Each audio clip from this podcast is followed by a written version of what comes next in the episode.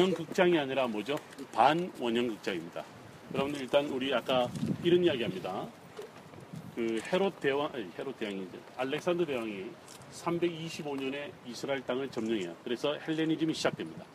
헬레니즘이 시작되면서 이스라엘은 많은 변화를 겪습니다. 예를 들면 가장 간편한 거로 그동안은 물물 교환이 이루어졌다면 헬레니즘이 들어오면서 동전이 사용됩니다. 물물 거래가 이제 아니라 진짜 동전을 이용해서 이제 물건이 거래가 거예요. 그리고 문화적 변화는 중에 하나는 뭐냐면 학교들이 생겨납니다. 헬라식 교육들이 이제 생겨나게 되면서 이스라엘은 이전에 뭐 바벨론이나 페르시아라든가 아수르와는 다르게 이거는 문화적 영향이 이스라엘 삶 자체를 완전히 바꿔놓을 정도로 헬레니즘화가 굉장히 가속화됩니다. 이제 그것이 이제 바로 어, 헬- 대- 헤롯 대왕에 의해서 시작되고 그 다음에 여러분들 63년에 잘 들으세요. 폼페이가 예루살렘을 점령합니다. 그러면서 폼페이가 들어오면서 이스라엘 땅을 로마의 통치가 시작됩니다. 그 알렉산드에 의한 헬레니즘, 폼페이에 의한 로마의 영향을 받는데 우리가 그래서 이 백그라운드를 보통 Greco-Roman이라고 이야기를 합니다. 그래서 이스라엘은 헬레니즘 다음에 로마가 오지만 로마는 그냥 로마가 아니라 Greco-Roman이다 이렇게 이야기를 하는데 그 중에 이제 그 기준이 되는 것이 뭐냐면 요겁니다. 원래는 로마는요 원형 극장입니다. 완전한 원형 극장. 영어로 amphitheater라고 부릅니다. 그 다음에 요거는 뭐냐면 시어터라고 그래요. 그냥 시어터. 시어터는 뭐냐면 극장인데 우리가 보통 극장은 반원형 극장을 가리킵니다. 반원형 극장 형태인 요거는 로마의 것이 아니라 바로 헬레니즘의 것입니다. 근데 폼페이가 왜 로마보다도 헬라 문화를 더 사랑하게 됐는가? 사랑할 수밖에 없을 만큼 헬라 사람들의 교육 수준은 대단합니다.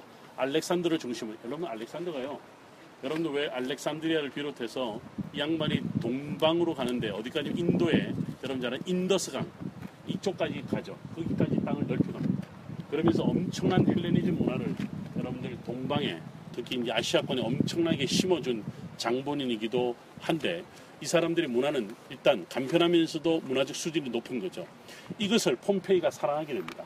그러니까 나중에 폼페이가 로마의 힘을 가지고 이 헬레니즘 지역을 다 점령하고 난 다음에 이 헬라 문화를 로마에 접목시킨 대표적인 인물이 바로 폼페이입니다.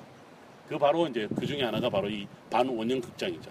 그래서 콜로세움은 로마의 것이라면 이런 반원형 극장이 대부분 다 헬라의 영향. 그러나 나중에 로마에 사용되었던 것을 볼 수 있습니다.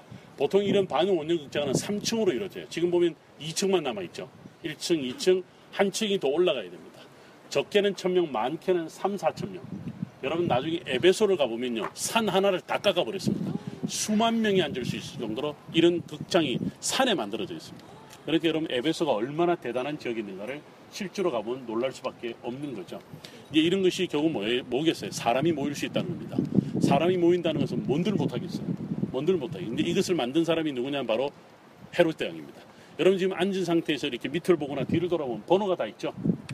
자, 여러분들 지금 여름이 시작되면 이런 공연이 시작됩니다. 비가 내리지 않으니까 디노 쇼가 시작되는 거예요. 조용필의 40년 가요 결산 뭐 이런 것처럼 그 다음에 유명한 이스라엘 필하모니 오케스트라 이런 하나의 대단한 작품들이 여기서 올려지기도 합니다. 여러분 그 유명한 조수미 씨도 바로 여기는 아니지만 요 가까운 곳에서도 아, 공연을 한 적이 있었고 정명훈 씨도 이스라엘 피를 갖다가 한번 지휘한 적도 있고 여러분 장영주라는 유명한 걸출한 음악인이 있죠. 이스라엘 콩쿠르에서 1등하면서 세계적으로 알려지기 시작을 했습니다.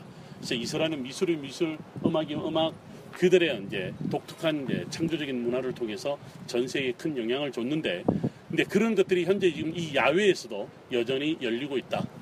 여러분들 자리에 앉았다 한 100불 정도 됩니다. 100불 정도 자리에 앉아 있다. 이렇게 보시면 되는 거죠. 그 다음에 이 돌은, 이 현재 의자는 그렇습니다만 뒤로 살짝 돌아보면 예, 왼쪽으로 보면 돌들이, 오래된 돌들이 보이죠?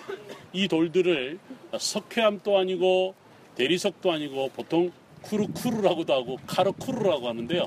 돌이 아주 독특합니다. 지금 돌이 뻥뻥뻥뻥 구멍이 많이 뚫혀져 있어요. 저게 왜 그러냐면 이 지중해 바다가 다른 바다보다도 염도가 높아요. 염도가 높으니까 바위가 견뎌내지를 못하는데 근데 저 바위는 2000년을 견뎌낸 돌입니다. 여러분 우리나라 바다에 가서 지, 지- 저기 수영할 때요 따끔따끔하죠. 염도가 한 3, 4% 됩니다. 지중해는 6, 7%입니다. 사해는 30%입니다. 사해는 엄청나죠. 나중에 여러분들 사해 직접 들어가서 한번 경험을 해보겠습니다만 대단한 염도를 가지고 있다 이렇게 볼 수가 있는 거죠. 자, 여러분들 지금 앞에 사람들이 있어서 공연을 하려나 네, 어쨌든 지금 여전히 공연이 벌어졌는데 여기에서 헤롯이 왔을 때 어디 앉았을까요? 로얄 박스가 바로 여기죠. 로얄 박스가 바로 여기입니다. 헤롯 대왕이 자 여보라 공연을 펼치거라 하면 네, 저 양반들 해야 되는데 안 하고 있죠. 그 다음에 여기는 그냥 공연만 하는 것이 아니었습니다. 소위 말해서 우상 숭배, 제물을 받는 제단이기도 했습니다. 이제 앞에 펼쳐진 이곳이 그런 제단 역할을 어허 네 아니 아니 가. 네한 사람은 여왕이고 한 사람은 헤롯이고 헤롯 옆에 누구인지 네. 네. 여러분 헤롯 대왕과 클레오파트라는 동시대 사람입니다. 여기 그녀는 네, 플레오파트라인지는 모르겠습니다. 자 어쨌든 바로 이곳이 그런 유명한 아, 문화적 또는 그 당시 로마 문화를 보여주는 대표적인 장소다. 그런데요 한 가지 궁금한 게 있습니다. 잠깐만 놓친 것 같으셔서 안 들려요. 안 들어도 되는 거였어. 괜찮아. 네. 여러분들 중량 지금 이 얘기 들리죠? 제 배터리가 다 나갔나요? 제가 이게 누르는 힘이 이게 너무 힘드네요. 네. 자, 들리죠? 들립니까? 뭐 지금 뭐 그래도 소리가 커서 웬만하면 다 들릴 텐데 뭔 이야기 하려고 그랬지? 자, 아주 독특한 게 하나가 있는데요. 사도 바울이 여기 한 신학학자들 한 2년 정도 머물렀다 그렇게 봅니다. 2년 정도 머물렀는데 감옥이 발견이 안 돼요. 그래서 이제 가택연금을 당했다라고 하는 이론을 내세우는데 감옥으로 추정되는 데가 두 군데가 있습니다. 그 중에 하나가 뭐냐면 저 무대 지하입니다. 무대 지하고 좀 이따가 이제 원형 경기장을 하나 볼 거예요. 원형 경기장에 여러분들 혹시 아레나라고 아시죠? 바로 검투장을 아레나라고 합니다. 아레나 그러면 전부 다 수영복만 생각하는데 아레나가 있습니다. 그 아마 아레나 쪽에 있지 않았는가 그렇게 봅니다. 자 이제 우리 무대로 한번 내려가 볼까요? 자 각자 여러분들 주변에서 사진 촬영을 하면 되겠습니다.